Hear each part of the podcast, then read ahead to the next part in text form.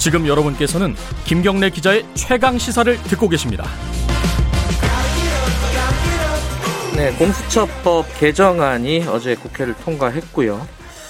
이 공수처법이 굉장히 오래 걸렸습니다. 어, 이 대통령 공약 1호 공약이기도 했고 검찰 개혁의 상징이기도 한데 그 부분에 대한 의미 그리고 앞으로 전망 좀 얘기 좀 들어보고요. 어제 윤석열 검찰총장 징계위 관련된 내용도 같이 좀 얘기 좀 나눠보겠습니다. 박주민 의원 연결하겠습니다.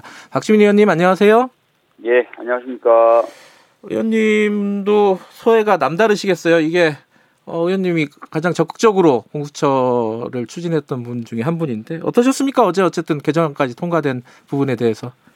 예, 뭐, 1 플러스 4 협상 뭐 제가 주재하기도 했었고 예. 또 패스트트랙 지정한 이후에 법 통과 과정에서 기소도 당해가지고 아, 예. 저 나름대로 굉장히 애정이 있는 어 기관인데 예. 그동안 지지부진하다가 드디어 이제 법 개정을 통해서라도 출범할 수 있는 길이 열렸잖아요. 그래서 어떻게 보면 좀 기쁘기도 하고 또 네. 음. 어떻게 보면은 아 이게 왜 이렇게 늦어지지?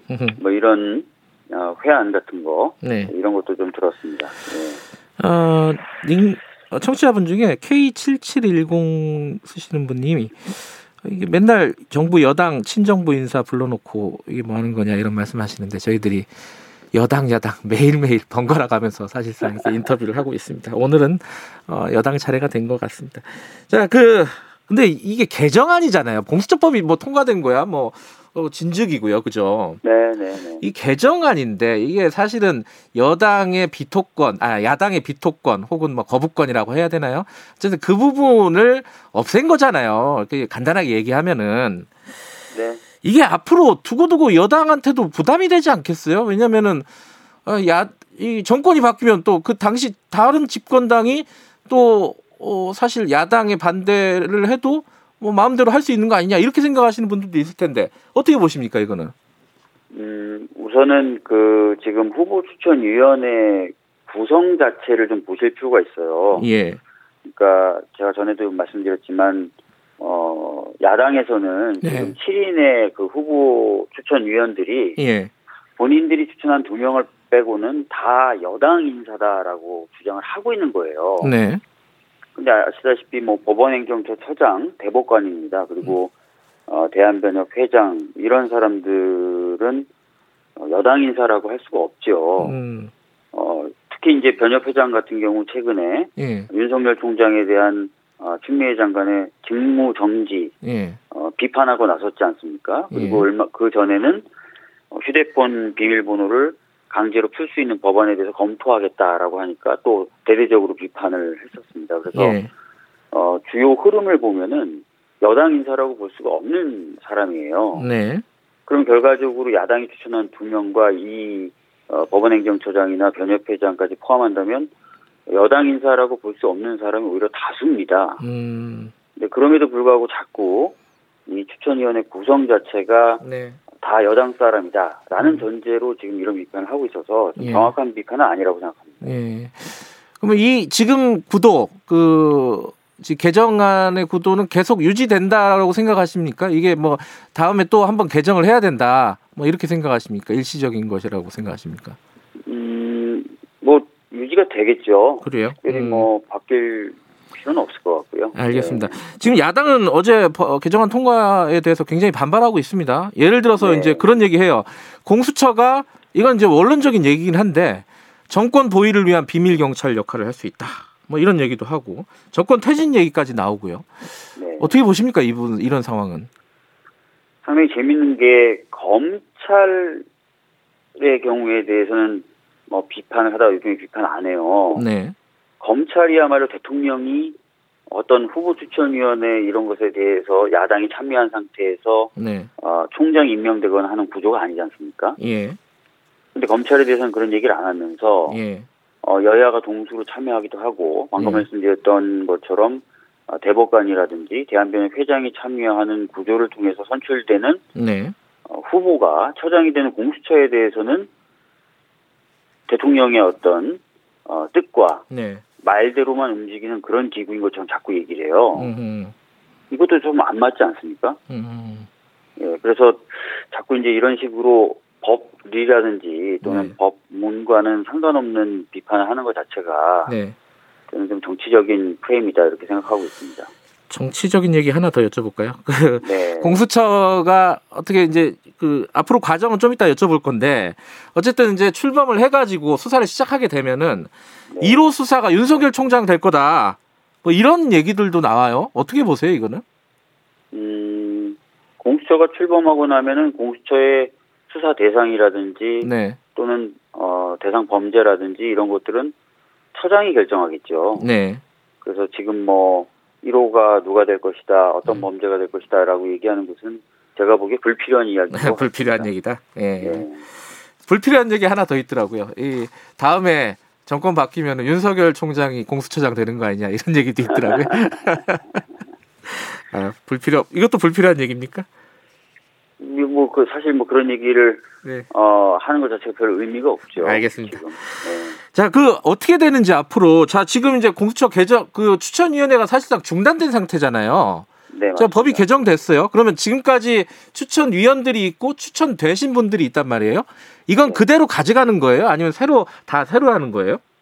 네, 그 개정된 법안의 부칙을 보면은요. 네. 이전에 구성되어 있던 후보 추천위원회를 승계하도록 되어 있습니다. 그래서 음, 기본적으로 이제 과거에 구성돼 있었던 후보 네. 추천위원회가 아, 계속성을 가지면서 활동한다 이렇게 보시면 될 것 같습니다. 어. 근데 지금 야당에서 만약에 지금 어, 두명 추천위원이 사퇴를 하거나 이런 상황이 발생하면은 어떻게 그냥 갈 수 있는 겁니까? 법적으로 보면? 어, 만약에 이제 사퇴를 해서 이제 두 명의 공백이 생기게 되면은 네. 어, 국회의장이 예. 추천했던 정당에게 다시 추천을 해달라고 얘기를 하고요. 음. 어, 그럼에도 불구하고 이제 추천을 하지 않는 상태로 10일이 경과하면 네. 어, 대체 인원을 추천을 받을 수가 있어요. 예. 뭐 그 법학교수협의회에서 추천하는 사람이라든지 이런 사람들로요. 예. 그래서 구성을 해서 이제 운영되게 돼 있습니다. 네. 음. 그 그런 것들을 다 고려했을 때 어, 네. 공수처장이 선임되고 인사청문회 하고 한 언제쯤 진짜 공식적으로 출범을 할 거라고 예상을 하십니까? 음, 일단 법안 이 이제 정부로 넘어가서 예. 국무회의 의결을 거쳐서 공포가 돼야 시행이 됩니다. 네. 아, 국무회의는 다음 주 화요일이고요. 네. 그 다음에 이제 시행이 된 뒤에도 아까 말씀드렸던 대로 야당이 추천했던 위원이 새로 추천이 되느냐 또는 네. 뭐 대체 인력이 들어오느냐가 한 10일 정도 걸린다는 거예요. 네. 그 다음에 이제 구성이 된 뒤에 추천위원회 회의를 열어, 열어서 회의를 하겠죠. 네. 그 다음에 이제 두 명을 추천하면은 대통령님이 그 두 명 중에 한 명을 어, 지명하는 네. 그 절차가 있고 그 다음에 또 인사청문회를 또 거쳐야 됩니다. 그렇죠. 그래서 사실은 어, 아주 빨, 빠르게 이 음. 절차들이 진행된다 하더라도 12월 말쯤 돼야 공수처장이 결정될 것 같아요. 아. 예. 그리고 나서 이제 그 이후에 또 여러 가지 필요한 절차들을 음. 거쳐야만 이제 공수처가 가동이 되기 때문에 예. 하여튼 처장은 빠르면 올 연, 아주, 아주 연말. 예. 어, 가동은 뭐 내년 1월 말이나 뭐 2월 중순 뭐 이렇게 될것 음. 같습니다. 예. 대통령 얘기대로 새 벽두에 공식적으로 출범하기는 쉽지는 않겠네요, 지금. 스케줄로 보면은. 어, 사실 이제 처장이 임명이 되면요. 예. 사실상 이제 그, 위, 그 기관이 예. 가동은 되는 것입니다. 음. 나머지 이제 어, 일할 직원이나 네. 검사를 뽑는 과정은 필요하긴 하겠지만 예. 어, 구체적인 어떤 어, 그 처에 예. 어, 규, 규칙을 만든다든지 하는 작업들은 음. 할수 있게 되는 것이라서 예. 어, 처장만 뽑혀도 어, 사실상 뭐 출범한 것이다 이렇게 볼 수 있는 것입니다. 알겠습니다. 그 징계위 얘기도 잠깐 해보죠. 그 윤석열 총장 징계위가 결론을 못 내리고 15일로 다시 이제 수년이 됐습니다. 어, 네. 지금 이제 절차를 문제 삼는 거예요. 윤석열 총장 쪽은 이게 네. 공정하지 않다는 거고 방어권을 보장해 달라. 그리고 추천위원 아, 추천위원이 아니라 징계위원들이 어, 편향돼 있다라는 거잖아요. 기피 신청을 네 명이나 하고 이 네. 부분에 대해서는 어떻게 생각하십니까 이게? 사실 이제 그 윤석열 총장 측의 그 기피 신청 자체를 보면은요. 네. 어, 사실상 이 징계위원회 구성한 모든 사람에 대한 기피 신청이라고 봐야 되거든요. 네. 네, 이거는 어 대법원 판결에 따르더라도 예. 이 징계 절차를 무력화시키려고 하는 것으로 판단될 수가 있고 음. 어 그럴 경우에는 이제 기피 신청을 기각해도 된다는 대법원 판결이 있습니다. 그래서 음. 어 약간 좀 기피 신청을 좀 남용하는 것 아닌가라는 생각이 좀 드네요. 예. 음, 일단 기피 신청을 남용하는 것 같다. 어쨌든 그게 이제 기피 신청이 받아들여지지는 않았어요. 그죠? 네네. 이제 그 15일 날 징계위원회는 내용으로 들어갈 텐데 네. 여섯 가지 쟁점이 있지 않습니까? 이 중에 어, 박주인 의원께서 보시기에 어떤 게 가장 중요한 쟁점이라고 보세요? 이건 좀 해석들이 좀 다르더라고요. 뭐 아시다시피 이제 판사의 성향에 대해서 어, 대검 차원에서 정보를 수집했던 부분이 아마 가장 큰 문제와 쟁, 문제이자 음. 쟁점이 될 것 같고요. 네. 그리고 오늘 그 보도 나온 걸 보니까 라임 로비 의혹으로 윤곽근 예. 구속됐죠. 음, 이 구속됐더라고요. 예. 근데 이제 이 윤곽근 전 고검장. 예. 예 로비 의혹이 있다라는 사실에 대해서 제대로 보고가 안 되고 사실상 은폐돼 있어 왔다라는 의혹도 제기돼 왔었지 않습니까? 그렇죠. 예. 근데, 이- 근데 이번에 구속된 거 봐서는 어, 상당한 혐의가 있었음에도 불구하고 제대로 보고가 이루어지지 않은 음, 그런 것이 되기 때문에 네. 어, 요 부분도 아마 새롭게 음. 중요한 쟁점이 될 것 같습니다. 뭐 지금 약간 이르지만 그래도 지금까지 나왔던 어떤 내용들을 보면은 징계 수위가 어느 정도 될 것이냐 어떻게 예측하십니까? 글쎄요, 뭐 제가 이제 뭐 점쟁이는 아니라서요, 뭐라고 판단하기 어렵지만 예. 일단 어, 총장에 대한 징계 절차가 돌입했다는 거를 봤을 때는 네. 어, 징계를 요구한 장관의 입장에서는 이게 상당히 중징계 사안이라고 봤던 것 같아요. 음. 네.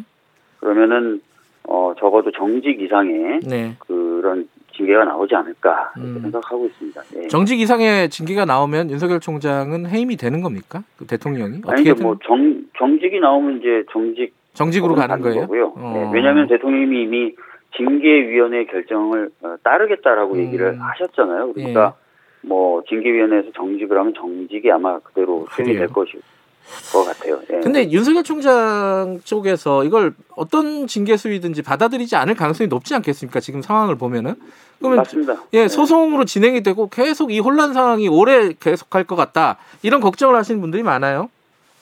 네, 뭐 윤석열 총장이 지금 보면은 검사 징계법에 대한 위헌 소송도 내고 있고 하고 있어서 네. 아마 뭐 어떠한 징계위원회 결정이 나오더라도 네. 아마 수용하진 않고 예. 소송전까지 가게 될 것 같아요. 음. 어 그러면은 이제 말씀하신 대로 이제 여러 가지 조금 어 우려스러운 상황이 벌어질 수도 있는데 네. 그럴 경우에 좀 법원이 신속하게 판단을 해줄 필요가 있겠죠. 이런 혼란을 제거하기 위해서. 음. 어 그래서 좀 그런 부분에 좀 기대를 어 하- 하고 있습니다. 예. 마지막으로 그거 하나 여쭤볼게요. 어제 그 어, 공- 공수처법 개정안 통과하는데 여당에서 유일하게 조홍천 의원이 기권을 했습니다. 그죠? 네, 네. 여기에 대한 지지자들의 어떤 뭐 비난이라고 할까요? 이게 좀 거셉니다. 게시판이나 이런 거 음. SNS 보면은 네. 뭐 나가라 이런 얘기까지는 뭐 나오고 있던데 이거 어떻게 보세요? 이- 이런 상황들에 대해서? 사실 이제 금태섭 의원님하고 이제 같은 케이스 아니냐 네. 뭐 이렇게 좀 언론들은 보도를 좀 하고 있는데요. 네. 어 제가 이제 알기로는 상황은 좀 다른 것으로 알고 있습니다. 음. 무슨 얘기냐면 금태섭 의원님이 그 당시 공수처법에 대해서 표결하지 않았을 당시에는 네. 당론으로 이제 찬성 투표를 던지도록 되어 있는 음. 상황이었던 거고 네. 제가 알기로는 이번에는 이제 그렇게 당론으로 이제 투표를 어떻게 해라라고 하는 얘기가 어, 되어 있지는 않은 것으로 제가 알고 있어요. 그래서 음. 어 그렇기 때문에 좀 상황은 좀 다릅니다. 음. 그래서 그런 부분에 대해서 이제 마치 똑같은 것처럼 하면서 보도하는 것이나 이런 것들은 조금 음. 사실관계 측면에서는 좀 다른 부분이 있어 보입니다. 정천 의원의 그런 기권 이런 거에 대해서는 소신으로 받아들여야 된다. 뭐 이렇게 보실 수도 있나요? 어떻게 보세요? 뭐 금태섭 의원님도 본인 소신에 따라 투표하신 거죠. 음. 알겠습니다. 오늘 여기까지 드릴게요. 고맙습니다. 네, 네, 네. 에, 더불어민주당 박주민 의원이었고요. 1부 여기까지 하고요. 2부에서는 윤석열 총장의 뭐 사실상 친동생 어, 윤우진 아, 윤대진 검사의 형 윤우진 용, 용산 세무서장 얘기 좀 다뤄볼게요. 잠시 후 8시에 뵙겠습니다.